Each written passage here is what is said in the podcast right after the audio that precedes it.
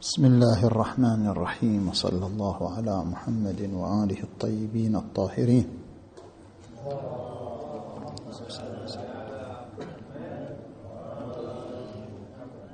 من النظريات التي طرحها الاتجاه الماركسي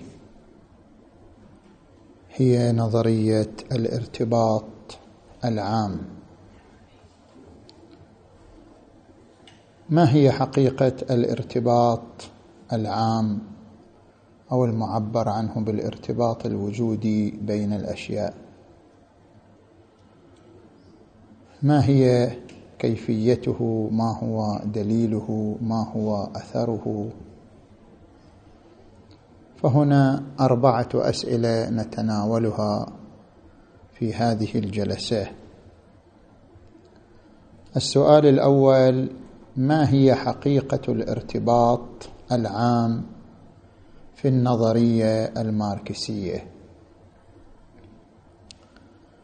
نقل السيد الصدر قدس سره صفحة 267 عن ستالين شرحه لهذه النظرية. قال ستالين إن الديالكتيك خلافا للميتافيزيقية لا يعتبر الطبيعة تراكما عرضيا للأشياء. كما لو جمعنا قارورة ماء مع مسجلة مع طاولة مع هذا تراكم عرضي للأشياء بدون ارتباط. يعني أشياء موجودة لكن لا يوجد ارتباط بينها. لا يعتبر الطبيعة تراكما عرضيا للأشياء.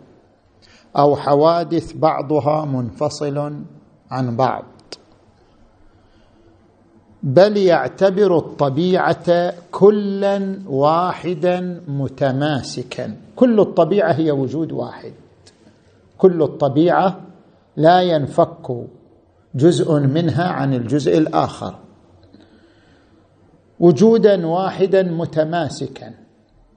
ترتبط فيه الأشياء والحوادث فيما بينها ويتعلق أحدها بالآخر ويكون بعضها شرطا لبعض بصورة متقابلة. يعني حتى الضدين كل واحد مشروط بالثاني. حتى الضدان لنفترض أن لدينا ضدين سالب وموجب. مع ذلك لولا السالب ما وجد الموجب لولا الموجب ما وجد السالب. كل ضد هو شرط لوجود ضده. فالطبيعة وجود واحد مترابط حتى الأضداد مترابطة في وجودها. زين. هذا ما يتعلق بحقيقة الارتباط العام أو حقيقة الارتباط الوجودي بين الأشياء. لاجل تدقيق هذا الارتباط وبيان حركته الآن إحنا نتحدث عن الارتباط فهمنا. ولكن ما كيف حركة الوجود وهو يعيش هذا الارتباط؟ هل حركة الوجود الذي يعيش هذا الارتباط حركة دائرية أو أنها حركة صاعدة؟ حركة لا يعود لا تعود أو حركة تعود إلى مبدئها من جديد. هل أن الحركة دائرية أو أن الحركة صاعدة؟ هذا ما يتعلق بالسؤال الثاني كيفية هذا الارتباط؟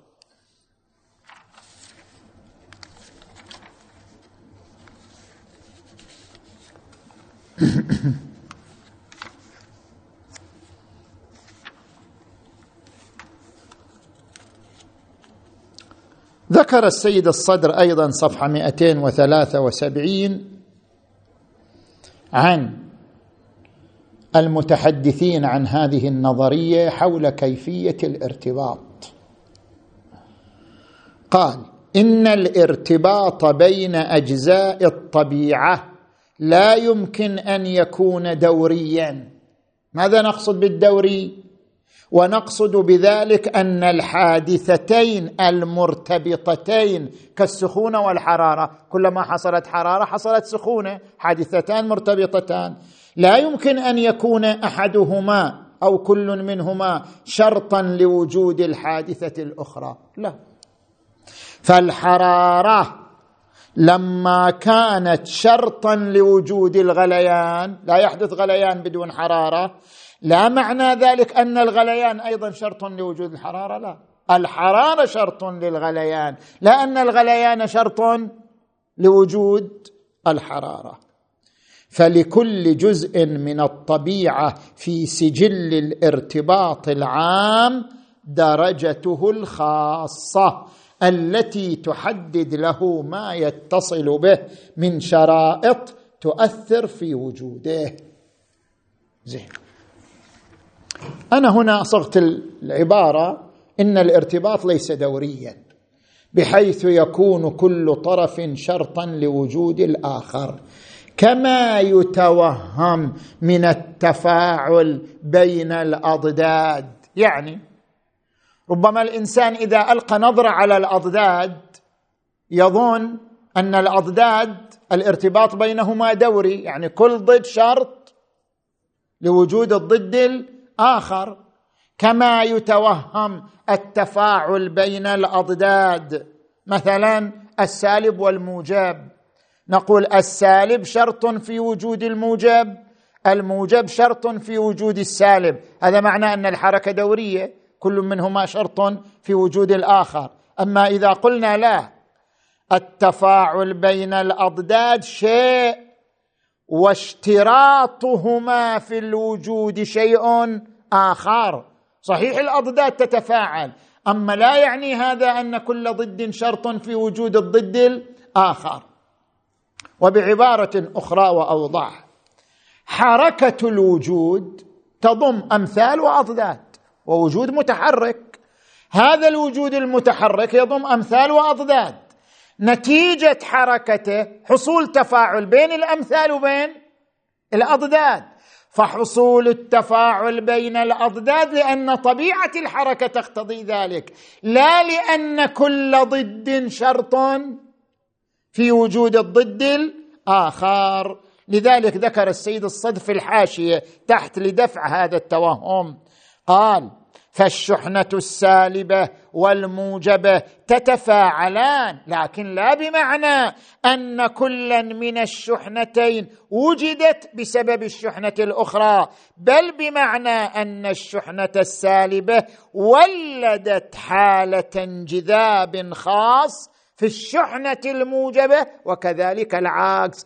هذا نسميه تفاعل وليس اشتراط. التفاعل هو نتيجة الحركة لا أن بينهما اشتراطا وجوديا. زين. نجي إلى السؤال الثالث. في عرض شواهد الارتباط الوجودي ما هي الشواهد التي ساقها؟ أعلام الماركسية لإثبات شنو؟ الارتباط الوجودي بين أجزاء الكون. نستعرض هذه الشواهد التي نقلها السيد الصدر قدس سره. الشاهد الأول.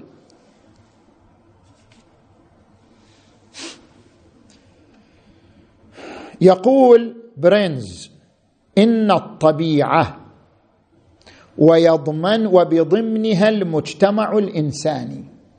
لم تتكون من أشياء متمايزة مستقلة.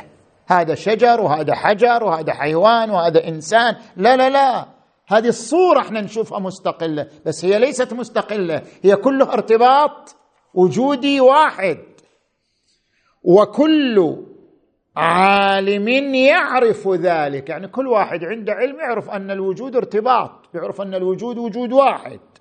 ويجد صعوبه قصوى في تحديد التقديرات حتى لأهم العوامل التي تؤثر في الأشياء. ثم يقول إن الماء هذا أول شاهد على الارتباط الوجودي. إن الماء ماء ولكن إذا زيدت حرارته إلى درجة معينة تحول إلى بخار. وإذا انخفضت حرارته استحال ثلجا. وهو هو. تقول ما تغير شيء؟ انت تشوفه بخار بس هو نفس الماء. أنت تشوفه ثلج بس هو نفس الماء. هذه ظاهرة من ظواهر الطبيعة تدل على أن الوجود واحد وإن اختلفت الصور والألوان إلا أنه وجود واحد يرتبط بعضه بالبعض الآخر. لذلك قال وقد يبدو هذا الترابط بين الأشياء بديهيا إلى درجة يظهر معها أي سبب لإلفات النظر إليه. ولكن الحقيقة أن الناس لا يدركون الترابط بين الأشياء دائما ولا يدركون أن ما هو حقيقي في ظروف معينة قد لا يكون حقيقيا في ظروف أخرى. يقول بأنه أنت لا تتوهم في ثبات. ليش؟ لأن هذا الوجود الواحد يتحرك ويلبس صور مختلفة ويتلون بألوان متعددة. فإذا رأيت صورة لا تظن أن هذه الصورة ثابتة. هذا ماء يعني هذا سيثبت ماء لا. هذا شجر يعني سيبقى شجرا. لا. ليست هذه الصور ثابتة. هذه الصورة في هذا الظرف هي صورة حقيقية. لكنها في ظرف آخر ليست صورة حقيقية. ما دام الوجود واحدا ومتحركا في صوره وألوانه. زين. لذلك قد واحد يتساءل هم ليش يتكلموا هذا الكلام؟ يعني شنو الداعي؟ شنو الداعي أن يطرحوا أن الوجود واحد صور مختلفة والوجود واحد؟ ما هو الداعي لهذا الطرح؟ الداعي يريد يقول ما عندنا حقيقة ثابتة. ويريد يتوصلوا إلى هذه النقطة. لأنك متى ما قرأت ظاهرة من ظواهر الطبيعة تريد أن تحدد لها حقيقة معينة فلن تقدر. لما؟ لأن هذه الظاهرة ستزول بعد قليل وستتحول إلى صورة أخرى. ليس هناك حقيقة ثابتة. فإن جميع ظواهر الوجود ما هي إلا ألوان لوجود واحد. فليس هناك حقيقة ثابتة وتعريف ثابت وتحديد ثابت. تقول والله تعريف الإنسان كذا. لا. أو تعريف الشجر كذا. لا ما في تعريف ثابت. كلها ألوان لوجود واحد متحرك. ولذلك لا يمكن وضع مفهوم حاسم لأي حقيقة. هم يريدوا يوصلوا إلى هذه النقطة فجاءوا من هذا الطريق. زين. هذا الشاهد الأول. إحنا الشاهد الأول بنناقشه بعدين بنذكر الآن الشاهد الثاني. الشاهد الثاني التي ذكرت على هذا الارتباط الوجودي العام.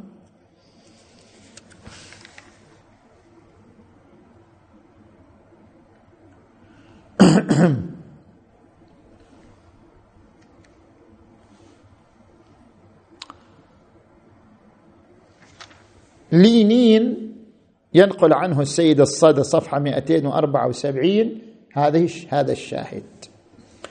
إن اكتشاف الخلية بصفتها الموحدة التي تنمو منها العضوية النباتية والحيوانية بطريق التكاثر والتمايز. عندنا خلية واحدة انطلقت منها الحيوانات والإنسان وال والنباتات. هي خلية حية. الخلية الحية انطلقت منها كل هذه الكائنات الحية عن طريق شنو؟ التكاثر والتمايز. هي متكاثرة وفي نفس الوقت متمايزة. بحيث لم نعرف بأن تطور سائر العضويات العليا يتتابعان وفق قانون عام فحاسب بل إن قدرة الخلية كذلك على التحول تبين الطريق الذي تستطيع العضويات بمقتضياته أن تغير أنواعها. يقول هذا كله ناشئ عن شنو؟ ناشئ عن طاقة كامنة في الخلية. هذه الطاقة الكامنة في الخلية هي التي اقتضت أن تتكاثر وتتحول إلى أنواع متكاثرة ومتمايزة. زين. فإذا هذا شاهد آخر على أن الوجود واحد لأن الكائنات الحية جاءتنا من خلية موحدة. هذا شاهد واضح على أن الوجود وجود واحد. سيد الصدر أراد يستغل الفرصة فقط والآن مو بصدد مناقشة الشاهد بصدد أن يستفيد منه في جهة أخرى غير جهة البحث غير جهة محل البحث. قال ويمكن التعليق عليه بأن ذلك نصر للمنطق الميتافيزيقي لكن من جهة أخرى. كيف؟ يقول الواقع إن هذا الاكتشاف أن الخلية الحية موحدة ومنطلق لهذه الكائنات الحية. قال هذا الاكتشاف من الكشوف العلمية التي انتصرت فيها الميتافيزيقا. ليش؟ لأنه برهن على أن مبدأ الحياة خلية حية. فأزاح بذلك الوهم القائل بإمكان قيام الحياة في أي مادة عضوية تتوفر فيها عوامل مادية خاصة ووضع حدا فاصلا بين الكائنات الحية وغيرها. يعني يريد أن يقول هذا يؤكد لنا منطق السنخية بين المعلول هذا نصر للمنطق الميتافيزيقي لأن المنطق الميتافيزيقي من مبادئه السنخية بين المعلول والعلة بما أنكم اكتشفتم أن الحياة لا يمكن أن تنبثق من مادة جامدة بل لابد أن تنبثق من مادة حية. كل الحياة انبثقت من خلية حية. من هنا يأتي السؤال من أين جاءت الحياة؟ لأول خلية حية انطلقت منها كل الكائنات الحية. من أين جاءت؟ إذا كانت الكائنات الحية لا يمكن أن تنبثق عن أي مادة عضوية لابد أن تنبثق عن خلية الحياة.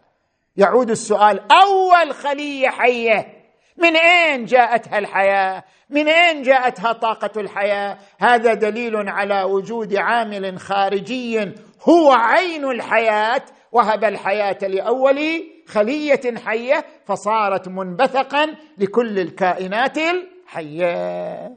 زين. نجي إلى الشاهد الثالث. الشاهد الثالث تحول الطاقة وتنوع صورها. هذا أيضا ذكره لينين. قال اكتشاف تحول الطاقة الذي يبين أن سائر القوى المؤثرة في الطبيعة غير العضوية هي ظواهر مختلفة للحركة الكلية تمر كل منها إلى الأخرى بنسب كمية معينة. طاقة واحدة وصور مختلفة وهذا ثابت وهذا ثابت أن الطاقة تتجدد من دون شنو؟ من دون أن تفنى وش فيك الليلة خالد؟ خايف من الغبار. ها؟ زين. يقول السيد الصدر هذا أيضا صحيح هذا شاهد على أن هناك ارتباط وجودي بين الأشياء. ما ننكر لكن أيضا نقدر نستفيد منه إحنا في منطقنا الميتافيزيقي من جهة أخرى. ما هي؟ تحول الطاقة وتنوع صورها ويمكن التعليق عليه بأنه في صالح الميتافيزيقا من جهة أخرى وهي بيان الحاجة للعامل الخارجي في بذرة الحركة. يقول السيد الصدر عبارته وأما الاكتشاف الثاني يقصد تحول الطاقة. فهو الآخر أيضا يعد ظفرا عظيما للميتافيزيقا لأنه يثبت بطريقة علمية أن جميع الأشكال التي تتخذها الطاقة بما فيها الصفة المادية الطاقة تتحول لماده الماده ترجع طاقة مرة أخرى هي خصائص عرضية. طيب إذا خصائص عرضية ما الذي حول الطاقة إلى هذه الخصائص؟ كيف؟ كيف تحولت الطاقة إلى هذه الخصائص؟ مع أنها خصائص عرضية وليست ذاتية.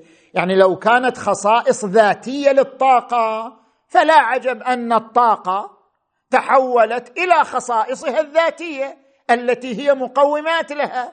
أما إذا افترضنا أن الخصائص عارضة على الطاقة وليس من ذاتها إذا لم تكن هذه الخصائص نابعة من ذات الطاقة وإنما هي عارضة عليها فمن أين جاءت لها؟ هذا يدل على أن هناك عاملا خارجيا هو الذي أفاض هذه الخصائص العرضية على الطاقة وإلا من أين تكتسبها وهي فاقدة لها في حد ذاتها؟ زين.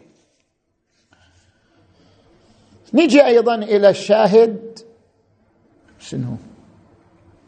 الرابع. الشاهد الرابع النظرية الداروينية.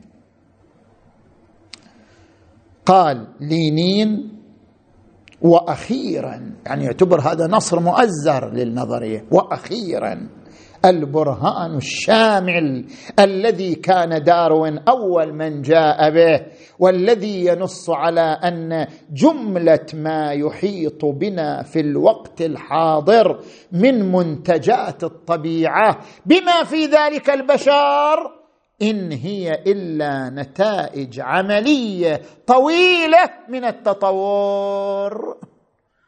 فبعد بعد نظرية التطور والارتقاء وهي النظرية الداروينية لا يبقى شك أن الوجود شنو؟ واحد. وإن اختلفت ألوانه وصوره. السيد الصادر يعلق على ذلك يقول ما يفيدهم؟ هذه النظرية الداروينيه ما تفيدهم. استشهاد بها ما يفيد لأنها عكس المدعى. ليش؟ يقول هناك مغايرة واضحة بين النظرية الداروينية ومنطق الديالكتيك. وهذه المغايرة بين النظرية الداروينية ومنطق الديالكتيك من جهتين. الجهة الأولى أن تطور الأنواع في النظرية الداروينية ليس ناتجا عن تطور داخلي وليس ثمرة للتناقض في محتوى الخلية بل هو ناشئ عن صراع مع العوامل الخارجية. عندما نراجع نظرية داروين كيف تطورت الأنواع؟ مو تطورت لأنها تحمل تناقضا داخليا كما يقول المنطق ديالكتيك مو أنها تطورت لأنها في داخلها تحمل قانون التطور لا. يقول تطورت نتيجة الصراع مع العوامل الخارجية. هذه الخلية الحية الأولى نتيجة الصراع مع عوامل الطبيعة نتيجة الصراع مع الظروف القاسية للبيئة هي التي فرضت عليها آن تتحول إلى نوع آخر ومن نوع ثان إلى ثالث إلى آن تكاثرت الأنواع. فمحتوى النظرية الداروينية تماما يتغاير مع قانون منطق الديالكتيك زين.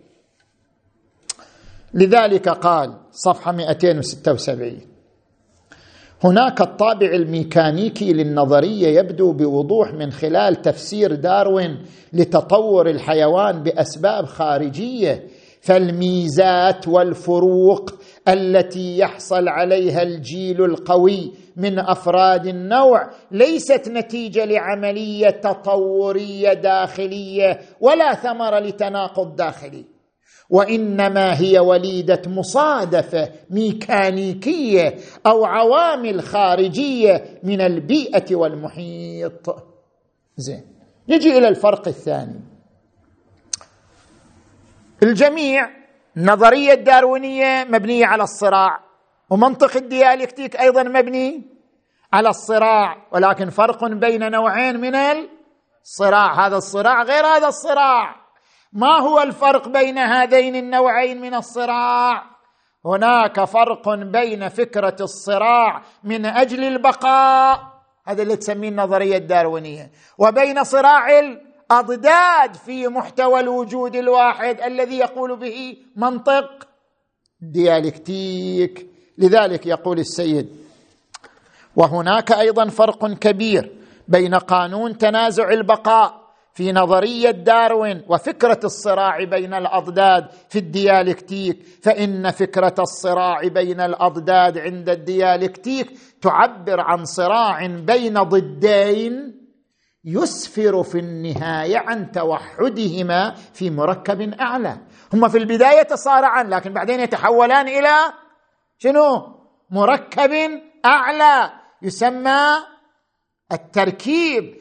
ففي صراع الطبقات تشب المعركة بين الطبقة الرأسمالية والعاملة وينتهي الصراع بامتصاص الطبقة العاملة للطبقة الرأسمالية وتوحد الطبقتين في مجتمع لا طبقي. كل أفراده يملكون ويعملون. وأما تنازع البقاء في النظرية الداروينية بين القوي والضعيف فليس صراعا ديالكتيكيا لأنه لا يسفر عن توحد الأضداد في مركب أرقى بل يؤدي إلى إفناء أحد النوعين يعني نوع يبقى ونوع يفنى تماما فهو يزيل الضعاف إزالة نهائية ويبقي الأقوياء ولا ينتج مركبا جديدا يتوحد فيه الضعفاء والأقوياء. طيب؟ انتهينا من السؤال الثالث. الشواهد استعرضناها. الآن إحنا شو نريد نقول؟ عرفنا معنى نظرية يعني الارتباط الوجودي العام. عرفنا الشواهد على هذه النظرية. نحن كمنطق ميتافيزيقي ما هو موقفنا من ذلك؟ ومن هذه الشواهد التي استشهد بها ستالين ولينين على هذه النظرية. زين. يقول السيد صد ابدا إحنا أيضا نرى النظرية. إحنا أيضا المنطق الميتافيزيقي نرى النظرية. نحن أيضا نرى الوجود واحد ونرى أن الوجود يتحرك بحركة واحدة هم ما أتوا بشيء جديد وهذا موجود عندنا وفي كتبنا. اذا وين الفرق بيننا وبينهم؟ الآن يتعرض السيد الصدر إلى ذلك. هل يوجد فرق أساسي بين المنطقين؟ الديالكتيك والميتافيزيقا حول الارتباط الوجودي العام. خوش. سيد الصدر قدس سره يقول خلنا نشرح. نشرح شرح فلسفي مو مثل شرحهم. خلنا نشرح الارتباط بشكل فلسفي ليعرف أنه موجود في كتبنا الفلسفية وأنهم ما أتوا بشيء آخر ما أتوا بشيء جديد. خلنا نشرحه ثم نبين الفرق بين شنو؟ بين المنطقين.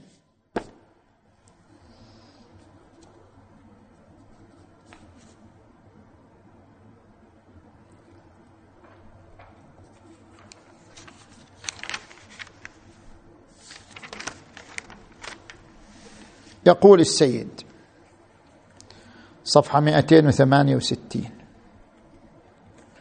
إن الحوادث في النظرة العامة للكون لا تعدو أحد أشكال ثلاثة. هذه الحوادث الموجودة ما شاء الله بردي ينزل في عسير اليوم وبردي من هالغبار ها؟ ملأ جو القطيف والأحساء والمنطقة الشرقية. هذا بردي وهذا بردي. زين؟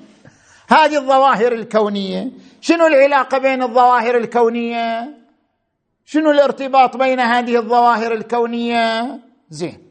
إن الحوادث في النظرة العامة للكون لا تعدو أحد أشكال ثلاثة. إما أن تكون مجموعة من الصدف المتراكمة.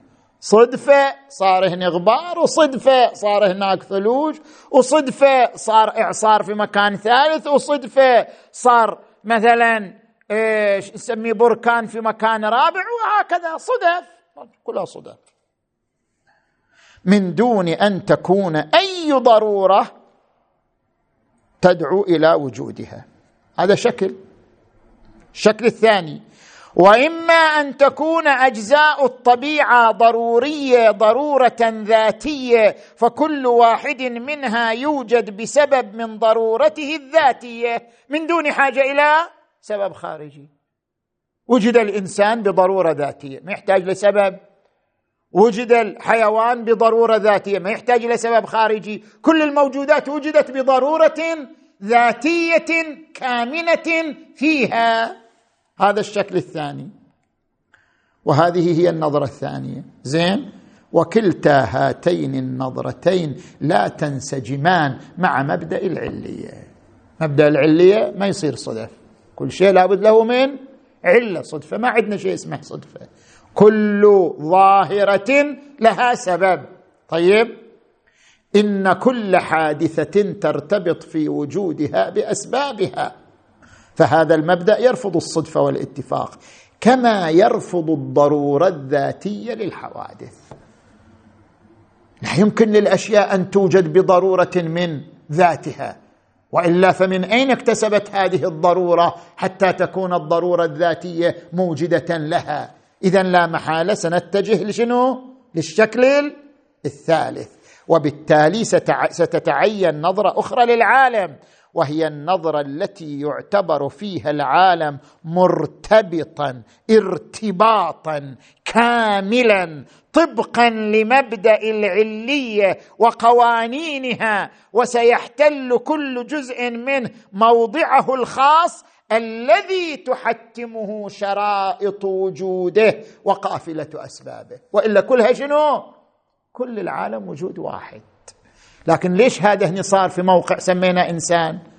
وهذا هنا صار في موقع سمينا حيوان وهذا صار في موقع سميناه شجر مع أنها وجود واحد. يقول هذا يرتبط بالشرائط الخاصة التي تتوفر أثناء الحركة. في حركة هذا الوجود تولدت شرائط اقتضت هذا النوع. تولدت شرائط اقتضت النوع الثاني والنوع الثالث. وإلا فجميع الوجود مرتبط بعضه. بالبعض الآخر بناء على قانون العلية. وهذه هي النظرة الثالثة التي تقيم الميتافيزيقيه على أساسها فهمها للعالم ولأجل ذلك. عندنا أسئلة أربعة. إحنا قلنا الجواب يستدعي شرح مفهوم الارتباط عند الميتافيز على أساس مبدأ العلية وسير المعرفة. كيف أنت تتعرف على الأشياء؟ سير المعرفة عبر أسئلة أربعة. السؤال الأول ما هو؟ السؤال الأول الثاني هل هو موجود؟ السؤال الثالث كيف هو؟ السؤال الرابع لماذا وجد؟ كل هذه الأسئلة الأربعة ترى أسئلة فطرية. يعني الفلاسفة ما طرحوا أسئلة خارج نطاق الفطرة. فطرة الإنسان في التعرف على الأشياء تمر بهذه الأسئلة. الأربعة تعرض لها الشيخ المظفر في منطق المظفر. هذه الأسئلة الأربعة التي هي سير المعرفة كلها تكشف عن أن الحاكم في الوجود مبدأ العلية. ولذلك الإنسان يضطر لهذه الأسئلة الأربعة لكي يتعرف على الأشياء. يقول السيد الصدر مثلا هو يجيب مثال. مثلا نأخذ الحرارة لمواجهة هذه الأسئلة. ما هي الحرارة؟ هذا أول سؤال يجيك. اسمع كلمة حرارة. ما هي الحرارة؟ هذا أول سؤال. عرفنا الحرارة. قلنا الحرارة نوع من أنواع الطاقة. جانا السؤال هل هي موجودة؟ هذا السؤال الثاني. هل الحرارة موجودة؟ نجيب بالإيجاب طبعا الحرارة موجودة. السؤال الثالث كيف هي يعني شكل وجودها شلون؟ لون وجودها شلون؟ أي ما هي ظواهرها وخواصها؟ وهذا ما تجيب عنه الفيزياء فيقال بأن من خواصها التسخين والتمديد والتقليص. تمدد أشياء وتسخن أشياء وتقلص. أشياء أخرى يجينا السؤال الثالث. أخيرا لماذا وجدت الحرارة؟ هذا السؤال نفسه لماذا؟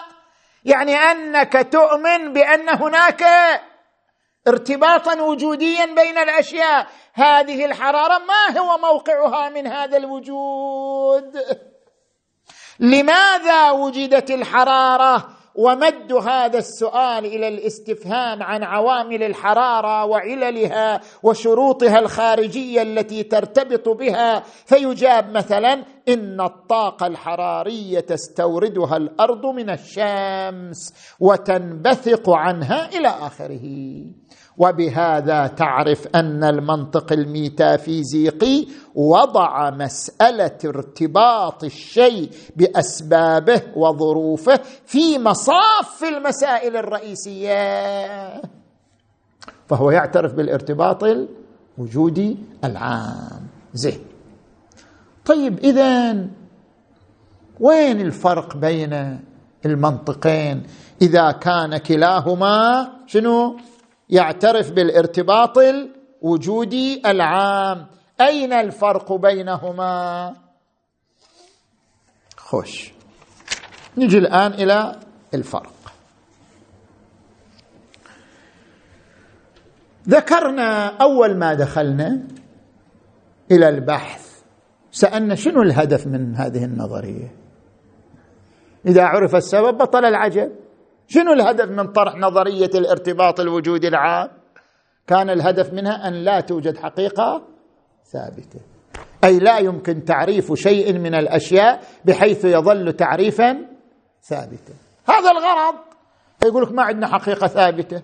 حتى تقول الله والنبوة وما في حقيقة ثابتة أصلا. كل شيء يتغير. بما أن هذا هو الهدف اذا هذا هو محط الفرق بين بين المنطقين. محط الفرق بين المنطقين تعريف الأشياء تعريفا ثابتا ذكر حقائق ثابتة. هذا موقع الفرق بين المنطقين. لذلك السيد الشهيد قدس سره صفحة 272 تعرض لموقع الفرق بين المنطقين فقال طبعا إذا تقرأ المطلب في فلسفتنا قد تجده غير اللي أنا رتبته. ربما أنا أخذت شيء متأخر خليته متقدم وبالعكس حتى ترتبط المعلومات بشكل متسلسل. السيد يقول هنا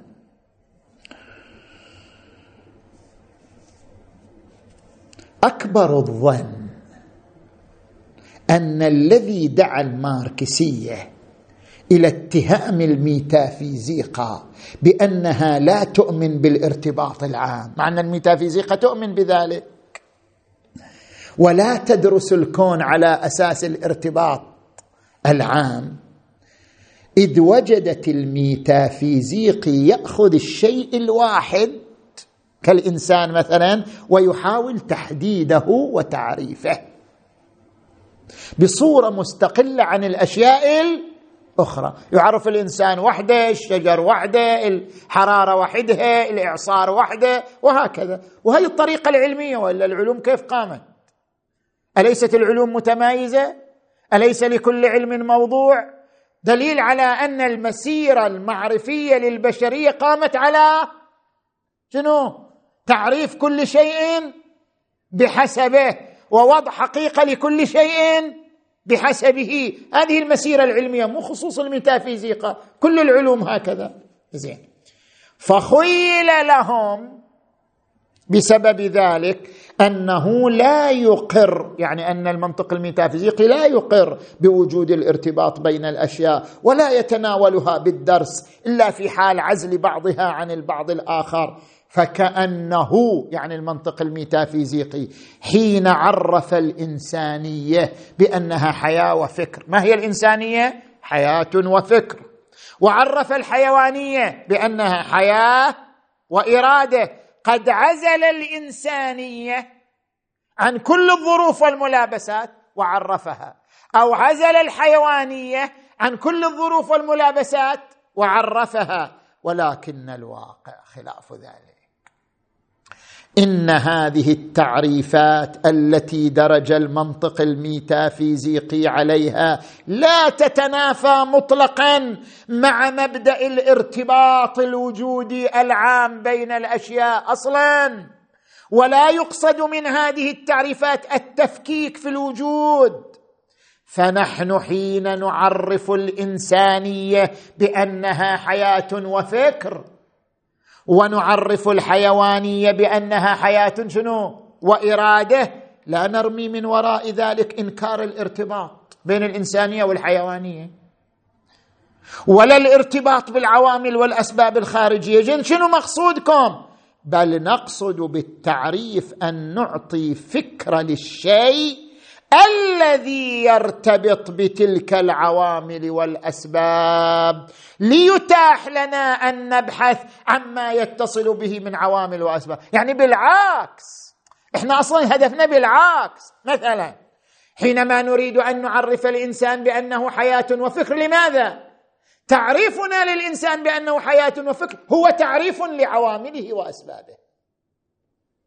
تعريف الحيوانية بأنها حياة وإرادة هو تعريف لعواملها وأسبابها وظروفها. تعريف كل شيء هو طريق لمعرفة شنو؟ أسبابه وعوامله وظروف نشأته. فكل ذلك تدخل ضمن شنو؟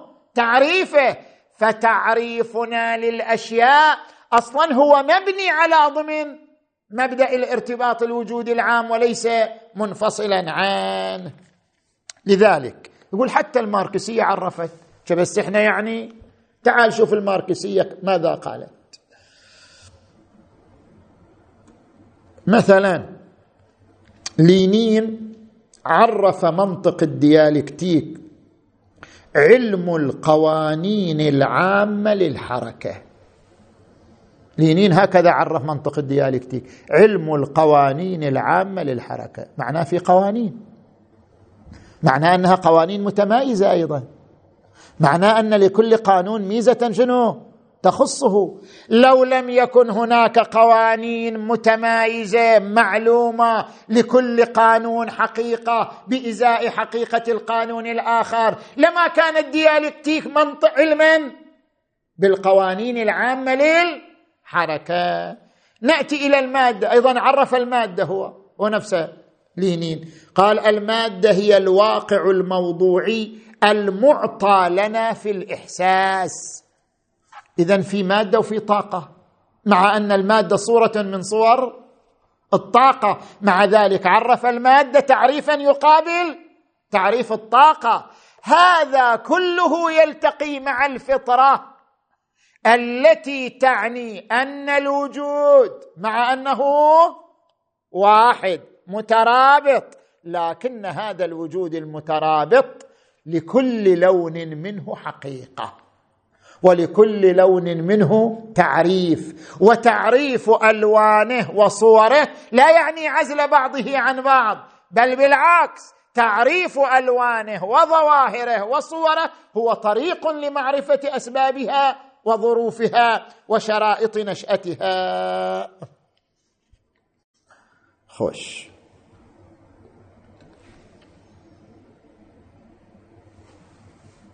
هذا كله جبنا انتهى؟ آه. انتهى بعد. أنا ظنيت بعد.